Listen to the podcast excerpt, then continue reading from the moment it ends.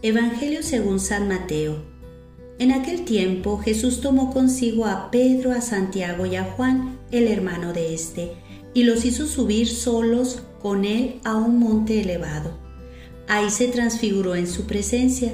Su rostro se puso resplandeciente como el sol y sus vestiduras se volvieron blancas como la nieve. De pronto aparecieron ante ellos Moisés y Elías conversando con Jesús.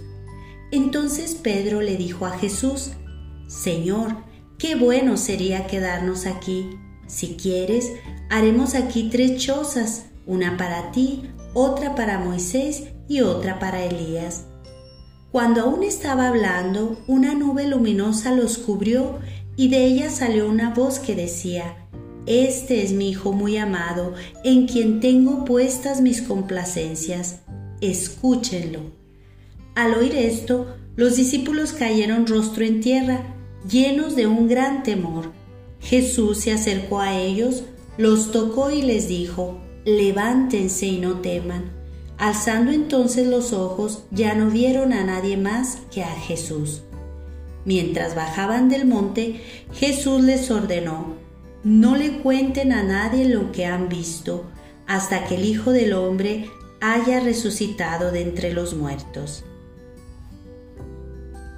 Cuaresma es subir la montaña, dejarnos guiar por Él, apartarnos y elevarnos de la mediocridad, de, la banalidad diaria, de una fe tibia, de una manera mezquina de amar, de una esperanza que se ha vuelto incolora y una luz que se está apagando.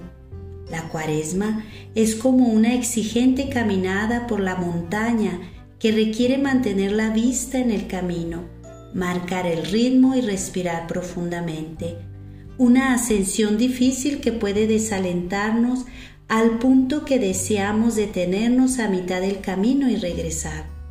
Debemos perseverar para poder llegar a la cima y contemplar la luz que emana de Jesús transfigurado, una luz que renueva nuestro encuentro personal con el Maestro, renueva nuestro amor por Él, por su proyecto, por el reino. La alegría de la experiencia mística que se deriva de ella puede llevarnos a decir como Pedro, hagamos tres tiendas, quedémonos aquí en la montaña, es tan hermoso, gratificante, me consuela. Jesús se acerca a nosotros y nos susurra, es hora de bajar, regresar al camino, para encontrarnos, acoger, consolar, sostener, incluir, reconocer, escuchar y amar. Una voz nos indica lo que debemos llevar con nosotros en el descenso. Escúchenlo. Escuchar a Jesús, reconocerlo en su palabra, escuchar su voz en los hermanos, en las hermanas, en las múltiples voces que encontramos en el camino, en las voces con tonos nuevos que a veces parecen lastimar nuestros oídos, saber reconocerlo para aprender a escuchar, responder, caminar juntos.